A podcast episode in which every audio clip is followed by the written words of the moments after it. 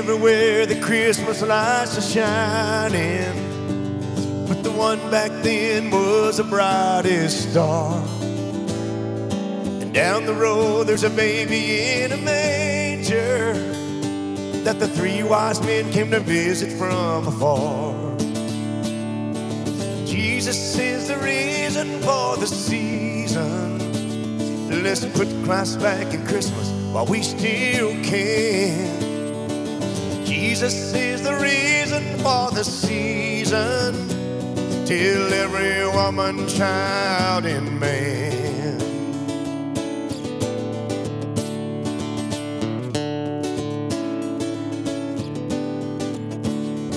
On Christmas, we'll be opening our presents and enjoying all the joy in Christmas cheer. But don't forget the reason for the season. Cause the baby in the manger's why we're here. Jesus is the reason for the season. Let's put Christ back in Christmas while we still can. Jesus is the reason for the season. Till every woman, child, and man. Jesus is the reason for the season. Let's put Christ back in Christmas while we still can. Jesus is the reason for the season. Till every woman, child, and man. Child and man.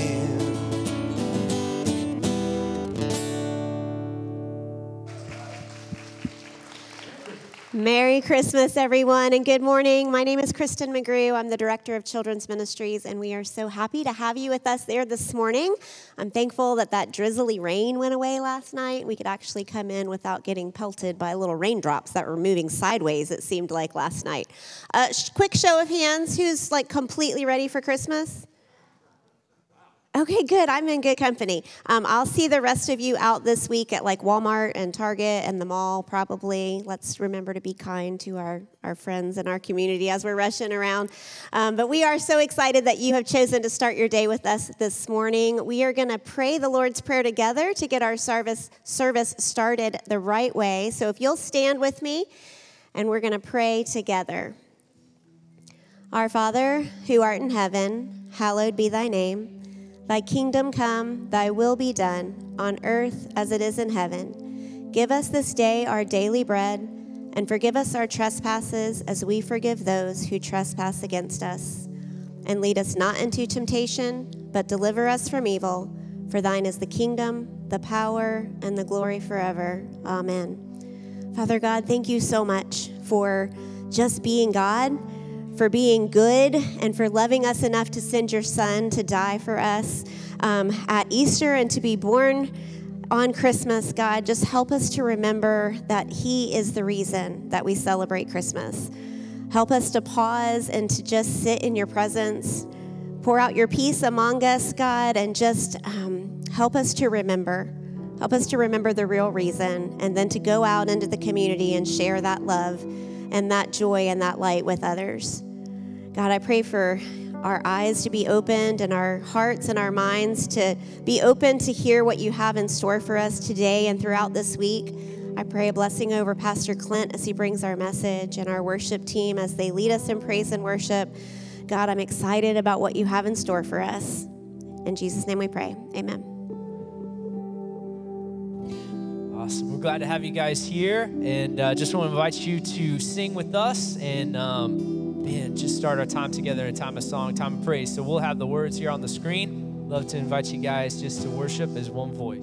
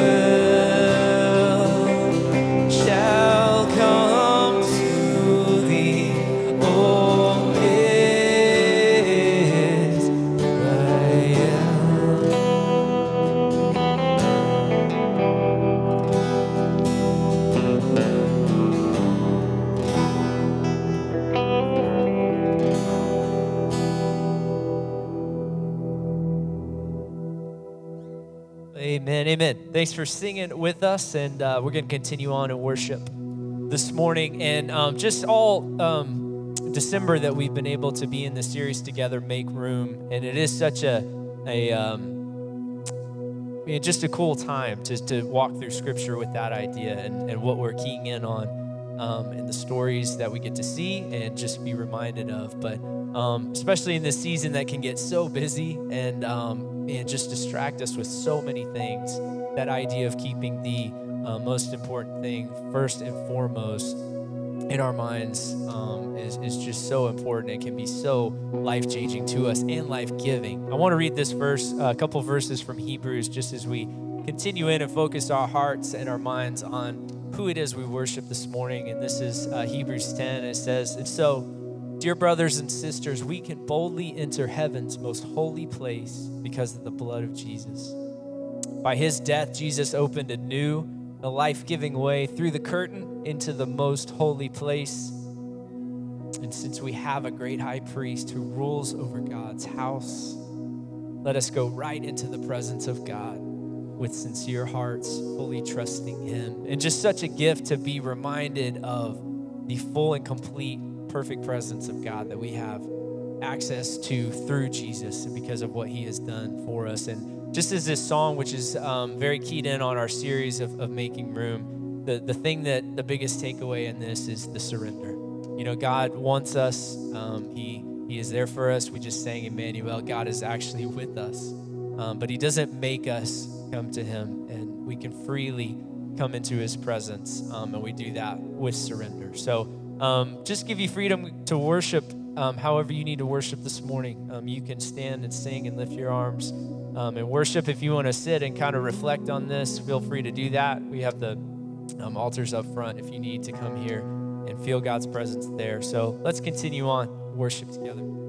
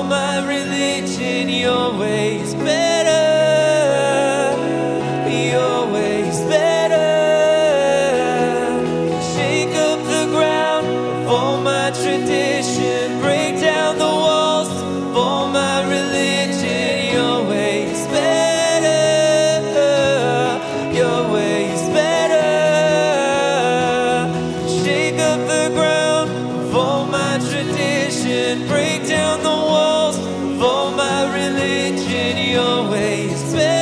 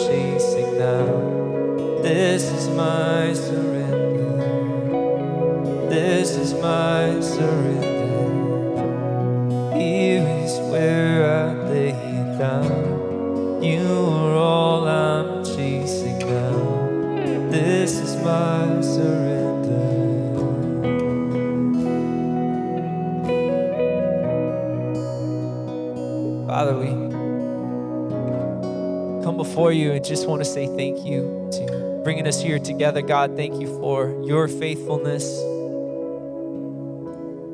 and the hope that we have in you. And thank you for the reminder of just that we're not alone, God, that that idea of Emmanuel, that name of yours, that means that you are here with us and that we can fully enter your presence, God.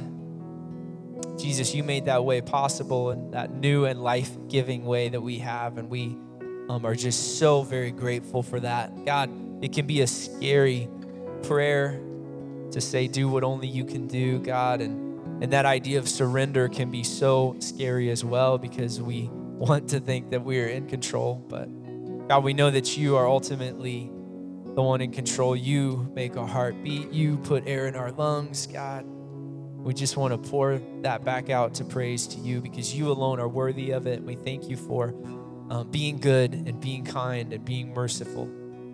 God, and we can trust you and we can anchor ourselves to you and you alone. So thank you for just the reminder of our voices here that um, we are in a community and we are not alone. Jesus, help us to remember this is your church, bought with your blood, and that you care for us. So thank you for all that you do, all that you are doing, God, all that you've done, and all that you will do. We look ahead excitedly um, just to know that you are working and you are moving. We love you so much. We thank you so much. God, we praise you and we pray all this in the mighty name of Jesus. And all God's people said, Amen. Can we lift a shout of praise to the Lord, church, this morning? Thank you guys again for being here and um, for singing with us. So uh, we're going to continue on in our message of make room and jump in the word together. Before you guys sit down, if you would just say hello to somebody around you, welcome them, give a wave. And uh, if you're joining us online, thanks for tuning in, and we will be right back at you.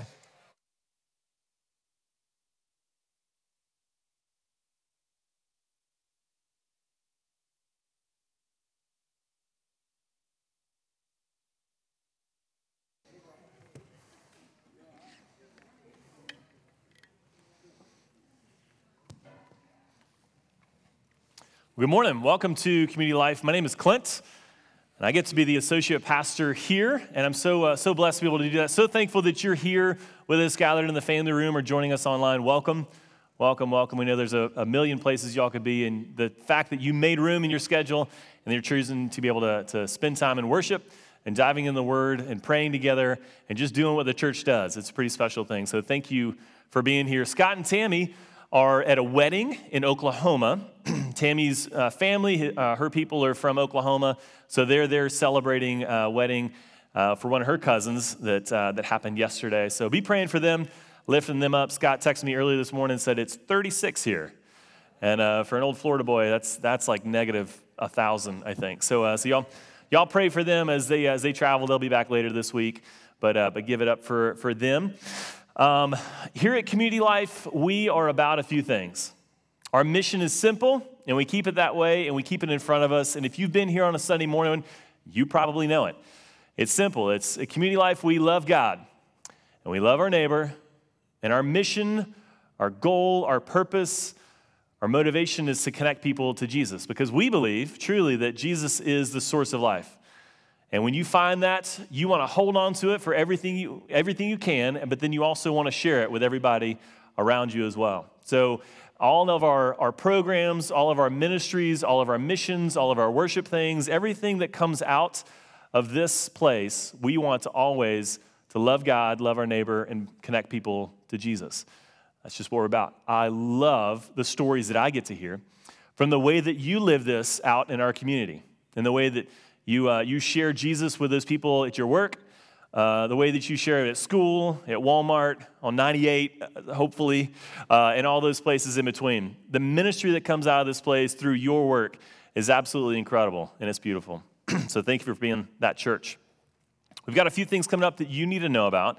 Uh, in the next couple of Sundays, it's going to be kind of all over the place, of course, with Christmas and New Year's Eve and a New Year starting. Uh, you need to know about a few things. So, first thing, next Sunday, Next Sunday, y'all, is Christmas Eve. So if you haven't done your shopping yet, you're almost in the red zone. Like Amazon might still be able to get it to you in time, but you probably want to jump on that pretty quickly. But for, uh, for next Sunday, which is Christmas Eve, we've got four services. We've kind of mixed things around a little bit. If you have tried coming to the 8:30 service and you found out, you know what, I just like waking up late, you're in a good place. We will not have the 8:30 service next Sunday. Instead, The 10 and 11:30 services will be uh, will be going on in this room. So, uh, so come 10 or 11:30. Those will be the two services that we're also offering childcare for preschool. I'm sorry, from birth to preschool. So if you have a, a, birth to preschool child in your house, you can bring them at either the 10 or 11:30 service. You can put them in childcare. We'll all be gathered in here. If you have a elementary school, a middle school, or a high school student, we'll be in here for all the services. So just uh, jump in here, bring them together, big family thing. And then we also have two more services that afternoon at 3.30 and 5 o'clock. All the services are the same in this room with candlelight, same worship, same message, all of it. So you can pick your whichever one works out best for you uh, and come to one of those. But then again, just keeping in mind when we have uh, childcare for birth to preschool students. New Year's Eve. The following Sunday is New Year's Eve. We love this Sunday. It's such a cool time because we will have one service. It'll be a shortened service. That's not why we love it. That, that's not wrong. That's not wrong. The reason we love it is it's one service, everybody packed in this room together, birth to, I think, oldie goldies and everybody kind of in between. everybody in this room to celebrate, to wrap up uh, uh, 2023, to receive communion together. So that will be a communion service, an abbreviated service, but everybody in this room, one hour, all ages on Christmas Eve. You, will, you want to be at that one. And then also the following Sunday, January the 7th, we're changing a little bit of what we do in kids ministry and in youth ministry as well. What uh, Matt and Nate are doing, for example, in youth ministry, they're going to have one hour of youth at 10, like we've had, and then during the 11:30 hour, during this hour, they won't have youth upstairs. Instead, Matt and Nate will bring them into this room and sit with the uh, the middle and high school students in here, trying again as a strategy to connect them back to the heart and the life of big church, right? Of everything that's going on. So if you have a middle school or high school student who typically attends this service, know that they can either sit with you in here or hang out with Matt and Nate um, who your youth may think are cooler than you are. That's just a suggestion. They might be. Uh, and then during the 11:30 service for kids ministry, we will offer birth to preschool um, childcare as well.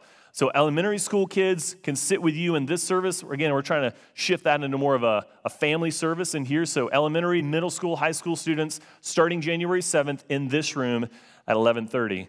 And again, I'm excited about the uh, the energy that having, uh, having them in here will be. So if you have any questions about that or any of the other events or things that are coming up here at Community Life, of course, on the seat back in front of you, there's a QR code. You can check out the website. But if you hover uh, your phone over the QR code on the left, it'll tell you all of the events and things that are coming up. There's also a link on the right to giving. Thank you so much for being so generous and consistent and faithful with the way that you give of your, your tithes and your offerings here. If you're not comfortable doing it online or you'd rather drop a check in the box, there are boxes all around this building so you can, uh, you can connect and support the ministries uh, that come out of this church uh, in that way as well. So, again, thank you for doing that. I think that's it. I think that's it. That's all our time. We're going to wrap it up. We're going to, um, just kidding. That was a ton of, ton of announcements, but we're going to jump into scripture now, if that's all right with y'all. We are continuing our service, uh, our series rather, called Make Room. As we were planning this service, we know that there's a lot of uh, a lot of times that during this time of year, things get crazy, y'all. Like crazy, crazy. I needed your prayers yesterday because uh, I blew a hole in my jeans and I had to go to the mall. Yep, I went to the mall on a Saturday during this season, and uh, luckily I got out of there. Uh, we survived. It was a whole thing. But this season can be crazy, y'all. With uh, y'all probably had four or five Christmas parties yourself. Your kids has Christmas parties. There's a neighborhood Christmas party. Your work has Christmas party. There's all sorts of stuff going on. So as we were looking at this series, we wanted to make sure that we, as a church, are able to just to, to pause and to make room in our time, in our space, in our minds, in our heart, to remember what's most important about this season. To be able to focus our minds and our hearts on what God is doing and how Jesus came to us as the greatest gift ever. A couple of weeks ago, Scott talked about uh, how Mary and Joseph made room if you can relate to their story, you know that they had plans, right? They planned on getting married, they planned on starting this, they planned on kind of having the, the nice little life, but then then God, right? We can read any story of anybody in Scripture and find out that there was a plan and then God. But he came in, he showed up to a young uh, lady who was uh, engaged to be married and said, Yeah, this is the plan that God has for you. And she said, Yeah, let it be, let it be unto me as you said. I'm, I'm in. And then Joseph, he doesn't say anything, he just does it, right? We, I don't I think Joseph speaks at all. Um, and then last week, looking at Elizabeth and Zechariah and their plans, right? The way that they made room in their lives and in their family and in their understanding of who God is and how He is active and moving in the world around them, and they made room for Him. Today's story is very similar. We're reading Matthew chapter 2. I'll be reading from the uh, New International Version, but feel free to read along uh, in whatever version you prefer, or the, of course, the, um, the verses will be on the screen behind me. But before we jump into that, a little bit of the backstory of Matthew. So, Matthew was one of Jesus' disciples. He's also known as Levi. We see him come on the scene uh, as a tax collector, and Jesus calls this tax collector, scandalous, calls this tax collector to come and follow him and be one of his disciples. So, the guy who's writing this has seen firsthand Jesus teaching and performing miracles, sees him risen from the grave and is offering his insights, the stories, the personality of Jesus in this book. And I love it. So, Matthew is a Jewish guy writing to a predominantly Jewish audience. So, as we're reading through this, we have to consider that one of Matthew's motivations for writing this is not only realizing that soon a lot of those uh, those first generation people who experienced Jesus will be dying off. So he wants to, to kind of catalog it all and, and write it all down. But he also wants to speak to the Jewish people who are considering Jesus maybe or seeing how their faith plays into this Jesus guy. And so what Matthew does is he connects their Jewish faith and their Jewish roots and their Jewish history through Old Testament scripture, what we now call Old Testament scripture, straight into the life of Jesus. So, throughout Matthew's entire book, there are countless prophecies where Matthew points back at Old Testament and says, See, this is Jesus. Remember when we said that this prophecy was going to happen? That's Jesus. Remember when the, the um, prophets, during all this crazy stuff that was going on, and they didn't understand it and they didn't know what was going to happen, and they just kind of said, All right, God told me that I had to say this, and then they said this hundreds of years before? Yeah, that's, that's Jesus. So again, he's pointing his Jewish audience back to their faith, their history, their culture, and saying, that's Jesus. But he doesn't leave it at that, though. Matthew does something beautiful and gracious, even in this. He offers space and makes room for Gentiles as well. Something that at this point the Jewish people would have been a little distraught about, would not have been typical that he offers Gentiles key places throughout his book where the Gentiles are lifted up or come to an understanding before even Jewish people do. And that's exactly uh, the example that we read today in Matthew chapter 2 about the Magi. We'll get to that in just a minute. As far as writing it, he probably would have written it after the book of Mark. So most scholars believe that Mark wrote his account first, and then Matthew and Luke wrote theirs with Mark's understanding and his uh, scripture and his text in hand. They may have used another um, account called Q to write that as well. And so, what Matthew and Luke are doing are kind of filling in the gaps. Again, Matthew's using firsthand experience and able to, to lean into some of the stories that the other two don't. And this story, we don't get in the other ones, but Matthew shares this with us, and it's a beautiful story. Before we jump into it, though, let's pray. God, we're so grateful for this gathering, for your word. God, we just are grateful in our hearts that you have made room for us during this time. Thank you for these folks who have made room in their schedules. And I pray that you'd help us to make room in our minds and our hearts for the message that you have for us. A message that perhaps we have read a thousand times before, but just like you do, there is something new and fresh and relevant to our lives each time we come to your word. So help our spirits Help your spirits to help our minds understand this, remove the distractions, and help us to be able to, to grasp what you have for us. We love you, and we thank you for meeting us in this place. Amen. Matthew chapter 2, verse 1 says After Jesus was born in Bethlehem in Judea, during the time of King Herod, Magi from the east came to Jerusalem and asked, Where is the one who has been born king of the Jews? We saw his star when it rose and have come to worship him. Okay, there's more backstory you need to know. So, we don't have the luxury of knowing what first century Jewish folks would have known. There's a ton of inferences, there's a lot of stuff that uh, Matthew probably assumes his readers know, which we wouldn't be privy to in our lives right now. There's a lot of names, there's places, there's a lot of backstories, there's a lot of history. So, to briefly touch on that, we're looking at um, even just places. After Jesus, so hopefully you heard of Jesus before, Jesus, okay? Jesus was born in Bethlehem and Judea. Bethlehem, if you are a first century Jew and you heard the word Bethlehem, there's a few things would first come to your mind. First thing, birthplace of King David, right? David and Goliath, David. This is the same city in which Samuel also anointed David to be the next king. And if you were a good Jew in the first century, you would also know that from the line of David, the coming Messiah would be born. So there's a ton of history, there's a ton of stuff just in the word Bethlehem. If I'm hearing this as a first century Jew, I'm thinking, oh, what's, what's Matthew turning? So Jesus was born in Bethlehem. I've got all these thoughts about David and king and, and being um, appointed and anointed to, to be the next king. I'm thinking about David's lineage and David's line. Where is he, where is he going with this?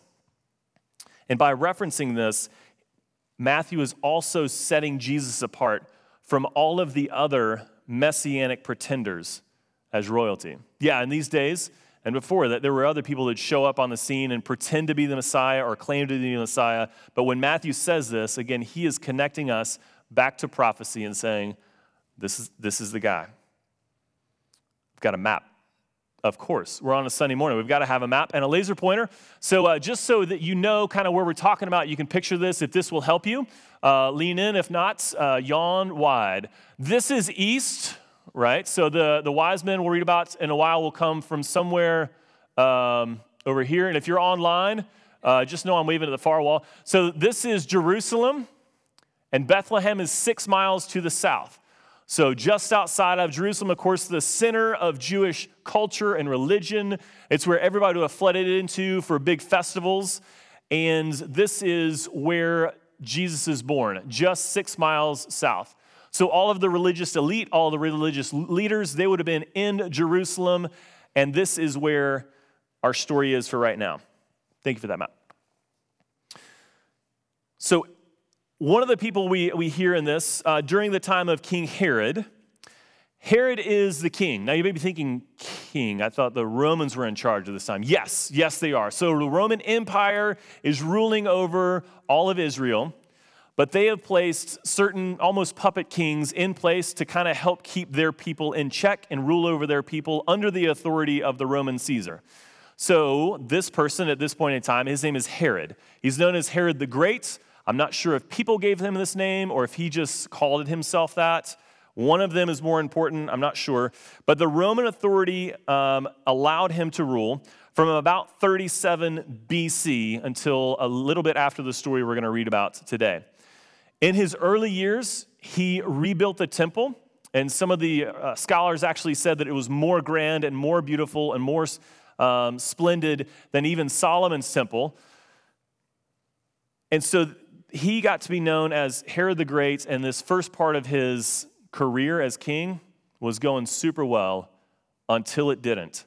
Later in his reign, uh, reign rather, people um, started maybe talking behind his back, getting a little you know, suspicious, and so he became paranoid and terrified and anxious about this for fear of losing his throne. And he actually had scholars kind of differ on this one or maybe two or maybe three sons that he had killed and a wife killed also because he, he feared them taking his throne and, and kicking him out. So, obviously, a king, a ruler, a man who is uh, unhinged and unstable and not fit to rule. This is the guy who's in charge and named King of the Jews at this time. We'll also hear about the Magi. They're, uh, maybe we heard them known as wise men.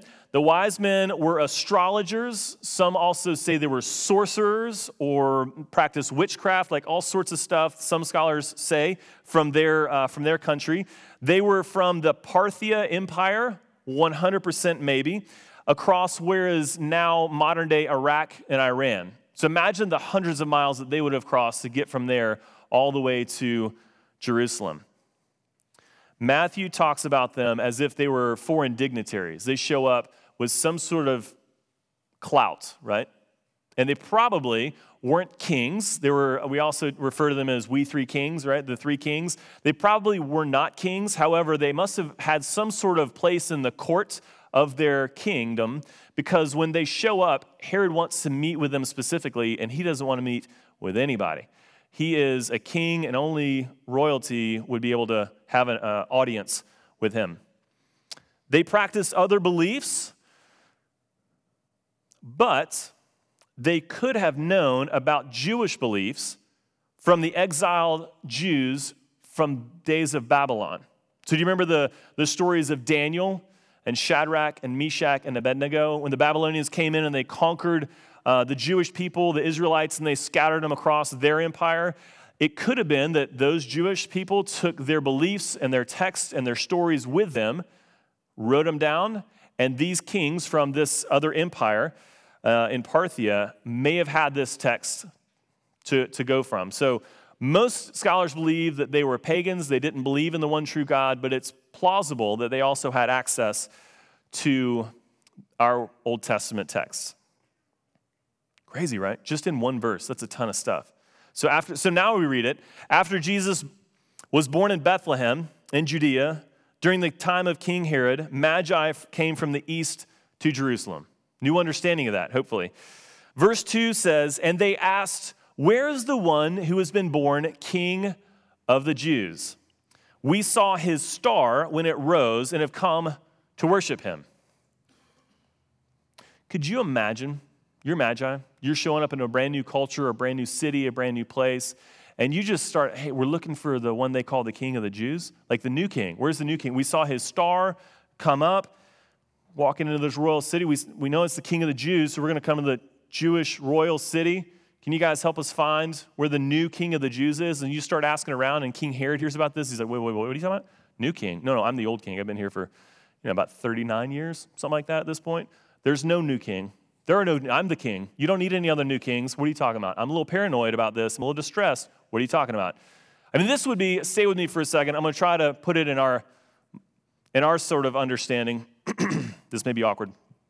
Imagine, gentlemen, no thank you, Siri. Imagine you are home, guys, and your wife's there, y'all are hanging out, maybe the kids or grandkids, like everybody's just kind of playing, hanging out. It's a beautiful day, right? Everybody's just kind of there, and someone comes knocking on the door. It's someone you don't know, and they say, Hey, yeah, yeah, yes, can I, can I help you? And they say, We've come from a long way off. We've traveled many, many miles, and we are here to meet your wife's new husband. Weird, right? And you're like, no, no, no, like, I, I am my wife's husband, the only husband, the, the one husband. That's, that's it. That's the, wait, what, babe? What's going on? Like, what's happening here? I, and this is a sort of awkwardness that the three kings, the three magi, the magi would have walked into and said, Hey, we're looking for the new king. And they're like, There is no new king. There is the king. Do you want to talk to the king? And like, no, no, we saw his star. There is a new king coming. What, what new king? Also, in those days, a new star would have generally been thought of as the rise of a new king. So, several cultures at this time would have studied the stars and believed that if there was something new on the horizon at night, there's a new star, this must have heralded something big, a new king, because the gods control the skies. And if this is happening, then something magical and big is happening here. So, it could be that the Magi came to Jerusalem because the star led them there and that's it. Or perhaps they had excess, as we talked about earlier, through the Babylonian um, exile, to Old Testament or the Old Testament prophecies. And they read that, they saw the star, they're like, we, we cannot explain this. Let's go back into our libraries throughout time and read and find out what this is. Perhaps, Matthew doesn't tell us, tell us this, but perhaps they stumbled across the prophecies, as in, in Numbers chapter 24, verse um, 17, which talks about uh, a prophesied king and his star. Perhaps they read that and they said, This must be what it is. Let's go follow that and chase it. But I do love, I want to point this out, the reason for their travels. They said, Hey, we've come here to worship this new king. I hope, if nothing else this season, we can make room to worship our king. I know there's a lot of other trappings, a lot of other things that are going on, but hopefully those things point us back to the reason, point us back to Jesus and his birth. The Magi came and they claimed to travel to worship him. Verse 3 when King Herod heard this, he was disturbed, and all Jerusalem with him. This word disturbed, if we dive into it and we look at it, it means agitated, it means inward commotion, it means make restless, it means to render anxious or distressed. And if you have a king who is a little off his hinges and has already murdered people in his own family for threat of his own throne, you live in Jerusalem, this is what's causing you distress. It says the king was distressed, and so were the people in Jerusalem. This is what would have jacked you up, knowing this guy ain't right, y'all. This guy is, I cannot, I don't know what he's about to do, but it's not going to be pretty. And so this caused um, them to get flustered and disturbed at this thought. This would have been ultimately very concerning if a ruler or a leader gets this way and has access to the army, right, and access to people and access to, to power, and this is what Jerusalem was concerned and disturbed with. Verse 4 says, When he called together all the people's chief priests and teachers of the law, he asked them where the Messiah was to be born. In Bethlehem in Judea, they replied, For this is what the prophet has written.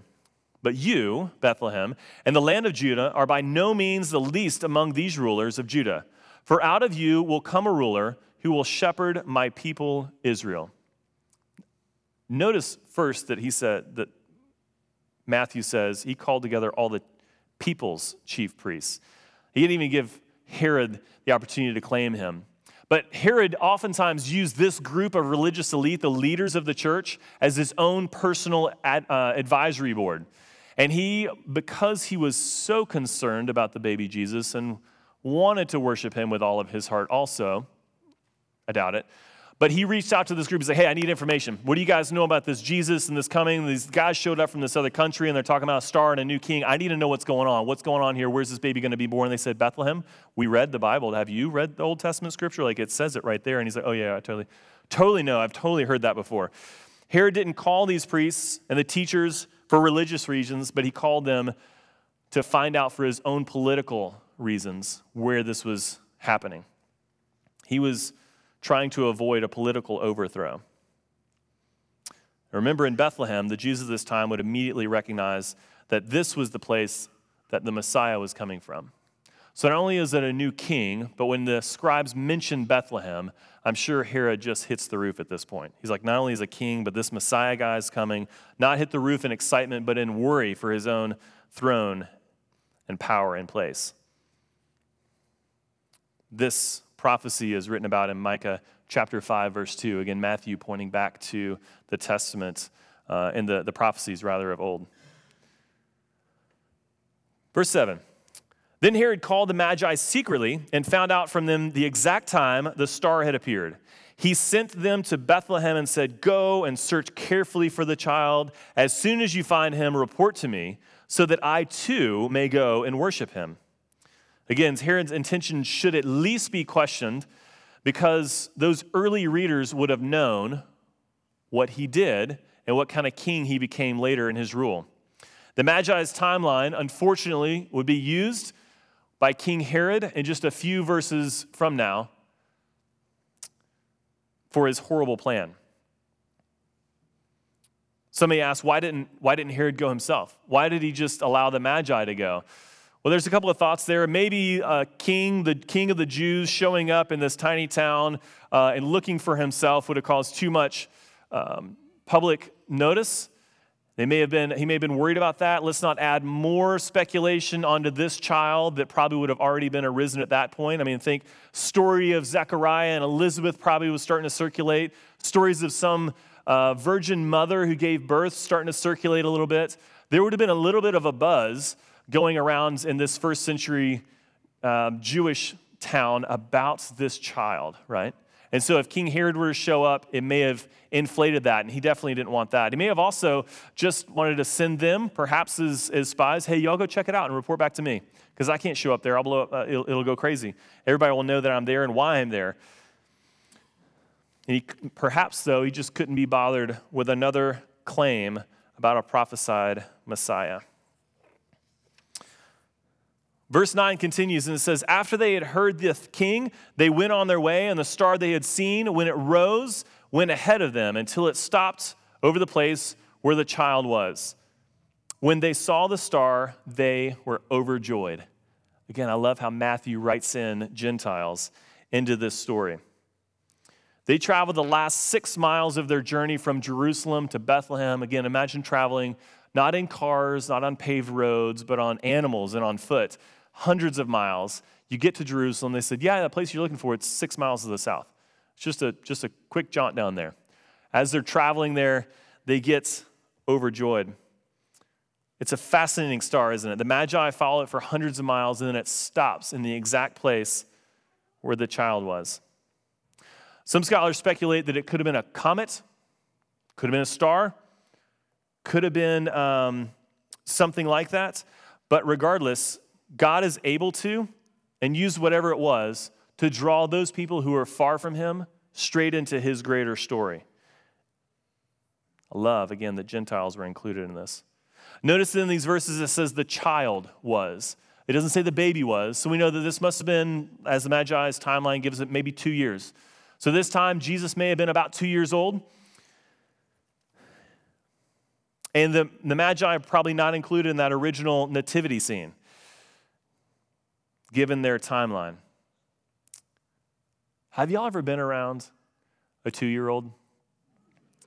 And you, yeah, we, we chuckle and we laugh, we think about this, but imagine Jesus, right? The perfect, truly the spotless, the blameless Lamb of God. I wonder what he was like as a two year old, right? That's a, that's a fun thought to think about. Like, I wonder if strangers from a distant land came to my house and said, Hey, we are, we are here to, to see your child. And we had our, and our girls were still two. I may have been like, yeah, you got some money for Chick fil A and pizza?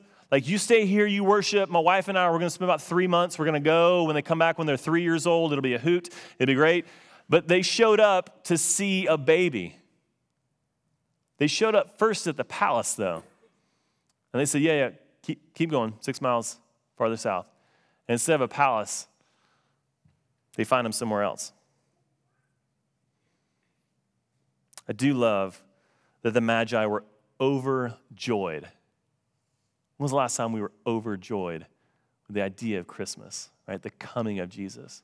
When was the last time that we felt that sort of warmth in our heart? I think it's so cool that they hadn't even seen the baby yet, but the very sight of the star, which was the precursor to it, that just pointed them in that direction, caused them to be overjoyed. We've driven to Disney uh, once or twice. And there's something about when you're driving in and there's like the big gates and it says, you know, welcome to Disney, that kind of stuff. Like my girls get overjoyed at that, that sign. Like there's some sort of thing that as you get closer, we're not even at the thing yet, but just that sort of like warmth and excitement and being overjoyed at the side, side of it is pretty cool. Maybe they were excited because their journey was over, but I think because they knew as they walked up to that humble little wooden door on this probably a tiny little house in Bethlehem, they knew on the other side of that door was the king. Imagine that. Imagine traveling so far, all the, the challenges and struggles you went to get there, even just on a, on a hunch, on a hope, on a wish that this could be, a, this could be something big. You've traveled away from your home, you've gone so far, you've gone and talked to this other king who's pointed you, and you're finally standing outside the door. You've finally arrived. You're about to knock on it to see the king. Overjoyed. Verse 11 says, On coming to the house, they saw the child with his mother Mary, and they bowed down and worshiped him. Then they opened their treasures and presented him with gifts of gold frankincense, and myrrh. Notice the family wasn't in the manger anymore. Some time had passed, and I guess Bethlehem somehow made room for them and found them a house and a proper place to sleep out of the, out of the cold and away from the animals. I love how Matthew includes the Magi, non Jewish people, Gentiles, in his account to be the first people to worship Jesus. Not the king, not the religious rulers, the scribes, the people who should have been knowing and watching and seeking, but people who had traveled far with nothing but a hope and a hunch in their hearts. Love the gifts. They worshiped and then they gave. They opened their gifts, they presented the gifts, not normal gifts that you would get for a two year old, I have to admit, right? It's kind of strange. I'm guessing these wise men don't have children of their own because there's not much a child can do with gold, frankincense, and myrrh, but it is a gift that you would bring royalty, gifts that you would bring a king, gifts that you would offer to the one who might be the king of the world. Gold, because it's precious metal and it's a gift for a king. Frankincense and myrrh, because you, the, the idea of burning incense goes up to God, and, and the other for embalming, right? That was a spice they used at the time uh, in, in, the, in the preparation of a body for burial. So some scholars like to surmise that maybe this was even uh, pointing towards the end of Jesus' life, that he was a God and he was a king and he would be killed as a man. We can get into all that, but it's pretty incredible the gifts that they bring. And even practically, these gifts are probably what provided a way and finances for Mary and Joseph to be able to flee. And we'll read about that in just a couple of verses, to be able to flee for their lives into Egypt because they came from humble roots. They probably wouldn't have had money to go and to travel and to get out quickly. And so they probably took these gifts and used them and sold them to be able to finance their trip as they ran. And these gifts are also prophesied in Isaiah chapter 60, verse 6, specifically naming these gifts. I love how Matthew continues to show us that Jesus is the one that we've been waiting for. Verse 12 says, And having been warned in a dream not to go back to Herod, they, the Magi, returned to their country by another route. Notice how God, and when Matthew talks about dreams in his account, it's only ever God who gives dreams. It's only ever God who speaks to people like this. And notice how God is only reaching out Uh, is also reaching out to Gentiles in this as well. Maybe it's their, their small spark of a hope, of a faith inside of them that's able to, to allow them to be connected to the God of the universe.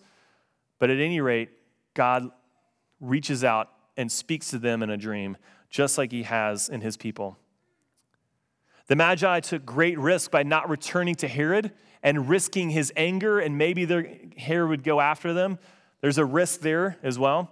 And they returned home. Now, I'm just going to throw this out there. Matthew doesn't write anything about this, but imagine the Magi with these incredible stories about standing outside the little wooden door and knocking on it, and the door opens, and it's not a palace. There's no fancy things. It's just Mary, a teenage mother, and Joseph, apparently a man who never speaks, and baby Jesus there and be able to return home and share those stories and say, listen, you guys, I could tell you, but you won't believe it. This king, he lived in this tiny town in obscurity, parents that didn't have any sort of royal royalty about them. And like, and you, you, gave, you gave them the gold? Is that, what, is that what I'm hearing? You gave these people the gold and the frankincense the myrrh? And he's like, yeah.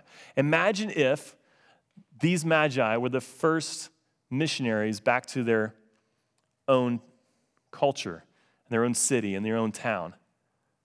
God can do amazing stuff. Matthew doesn't say anything about that, but my heart leaps at that sort of idea that they could have been the ones to bring the good news home with them. Verse 13 says, When they had gone, an angel of the Lord appeared to Joseph in a dream. Get up, he said, take the child and his mother and escape to Egypt. Stay there until I tell you, for Herod is going to search for the child to kill him. Joseph, still the dreamer, again connecting Joseph of the New Testament back to the Joseph of the Old Testament, does so. He gets up and he leads his family into Egypt. This also harkens back to another Old Testament um, story in 1 Kings chapter 11, where Jeroboam flees for his life into Egypt because Solomon's trying to kill him. After Solomon dies, he returns back to become the king. There's so much rich stuff in here that's oftentimes lost on us that first century Jewish folks would have certainly grabbed a hold of. Verse 14 says So he got up, he took the child and his mother during the night and left for Egypt, where he stayed until the death of Herod. And so it was fulfilled what the Lord said through the prophet Hosea Out of Egypt I called my son. Joseph just does. These next few verses are ruthless and terrible. 16 says, When Herod realized uh, that he had been outwitted by the Magi, he was furious. And we see what a furious, unhinged king does when he's been publicly humiliated. And he gave orders to kill all the boys in Bethlehem and its vicinity who were two years old and under, in accordance with the timeline, the time that he had been given from the Magi. Then what was said through the prophet Jeremiah was fulfilled. A voice is heard in Ramah, weeping in great mourning, Rachel weeping for her children and refusing to be comforted because they are no more. That's from Jeremiah 31, chapter 15. At this time, Bethlehem was a very small village, and biblical scholars can best guess that there were some around 20 children who were killed because of King Herod's fury and his selfishness and his anxiety and his poor choices and the evil that was inside of him. Could you imagine a king who would intentionally cause such harm and affliction on his own people just so that they could stay king? One who's supposed to be the center of their religious identity. This act should remind us just how broken the world was back then and how broken our world is today, and how much they needed a gracious, good Savior and Jesus to be their King because we couldn't get it right for sure without Him. In this, we even see where Herod acted this way in an attempt to crush Old Testament prophecy and to change and thwart God's plans. But instead, what we see is continued fulfillment of, of prophecy. Herod thought that he had change this. But regardless of the cruel intentions that are in someone's heart, the plans and the promises of God will stand. Verse 19 says After Herod died, an angel of the Lord appeared in a dream to Joseph in Egypt and said, Get up and take the child and his mother and go to the land of Israel, for those who are trying to take the child's life are dead. So Joseph is still dreaming and still doing and still not talking. And they returned to Nazareth to start their new lives there. They stayed away from Bethlehem because they were afraid of Herod's son, who was ruling at that, ruling at that time. So, from this, in our series, Make Room, looking at a few of these characters in here, we look at the wise men. The, the room that they made in their lives to, to go, to go and travel. You might be traveling to visit relatives this season. And this comes at a great expense of time and money.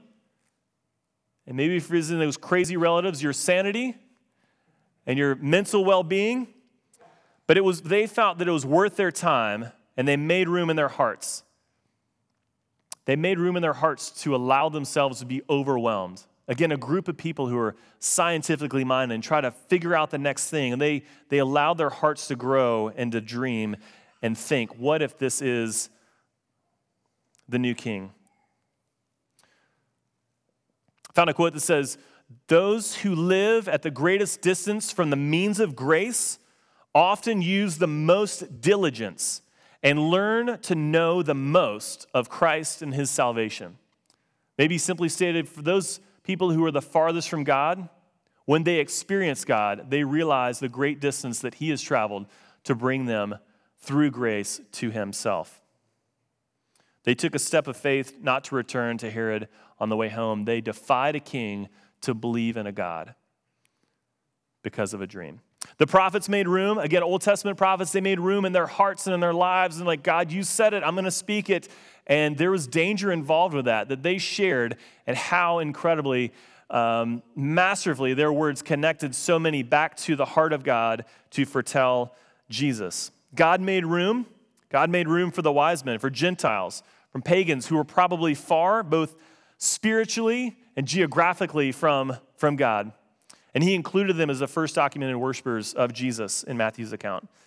God placed them there to offer gifts to provide a way for Jesus' family to be able to travel.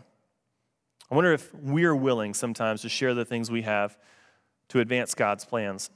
For Mary and Joseph, they made room, still making room.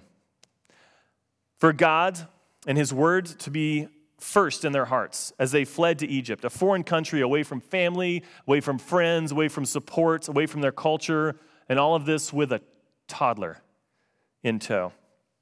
For Herod, though, Herod did not make room. He didn't grasp the spiritual nature of God's coming kingdom and the Messiah's role and doesn't make room for what is certainly the coming of the Messiah. He considers himself and his kingship and his place over God's plan to redeem the world. And for Matthew, lastly, he wrote to a Jewish audience, but he made room in his account for Gentiles, for you and I, because he believed in uh, the promise of God gave to Abraham. He said, Your children will be a blessing to all nations. So the Savior of the world is not just for Israel, but for everyone. As the band comes out here and gets ready to close, I want us just to consider in this season, what does that look like for us as we continue to make room? What does that look like for us in our time, in our hearts, in our understanding to maybe reach out a little farther in our faith? Perhaps some of us recognize with the wise men who feel like we're far away, but know that God is right there and pointing us towards Him. Maybe for some of us, we don't want to make room for Jesus in this season. Maybe for some of us, we just need to be able to turn our throne over and give it to Him. Maybe for some of us, we just need to continue to listen as Mary and Joseph did. Wherever we are, I would just challenge us all to make room for Him. Find, find a place for Him. I'm so thankful to be able to, to share this with you today, to be able to jump into Scripture, to be able to worship with you and spend time with you. Thank you so much for this. Would you guys stand with me as we pray and get ready to close? When I'm done praying, the altars will be open. I'll be over here on the side uh, to pray with you personally about things if you need prayer. And we thank you. Let's pray. God, we love you. We are so thankful for this opportunity to worship. We thank you for making room for us in your story. God, I pray that you would continue to lead us and to guide us. Push into those areas where you see that we need to make room in our lives. And we love you. So, your son's name we pray, and all God's people said.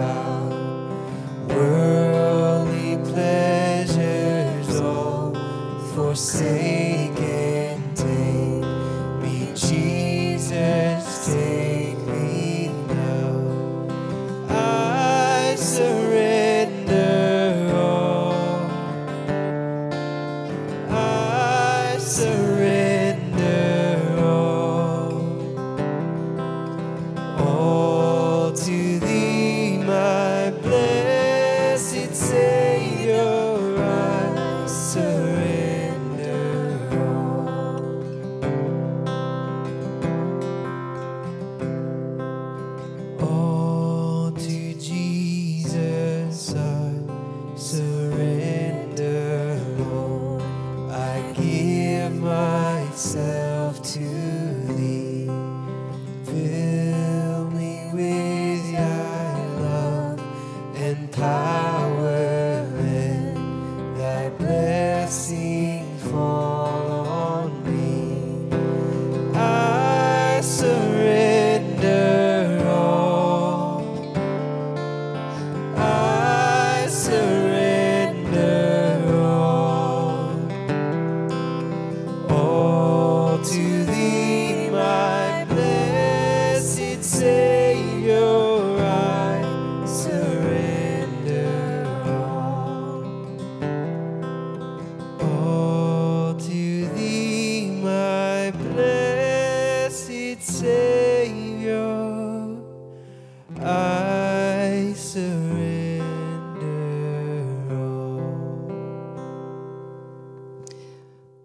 so grateful that you could join us today, that you made room in this busy season to hear a word from uh, God through Pastor Clint today.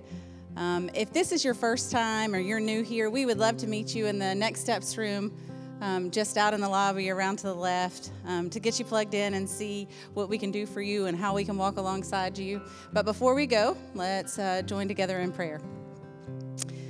Sweet Heavenly Father, we're so grateful for you. We're so grateful that in this season that we can seek your face and um, that you sustain us and that you can carry us. Father, we just pray that you give us opportunities to make room for others in this season um, because you first made room for us with your son. And we just uh, ask that you please remind us of that in this season that can get so crazy and so far away from us. Be with us as we go into this week. Allow us to be a light for you in this community and in um, our travels, and, and just bring us all safely back together, Father. And we just thank you for your Son, and it's in his precious name we pray. Amen.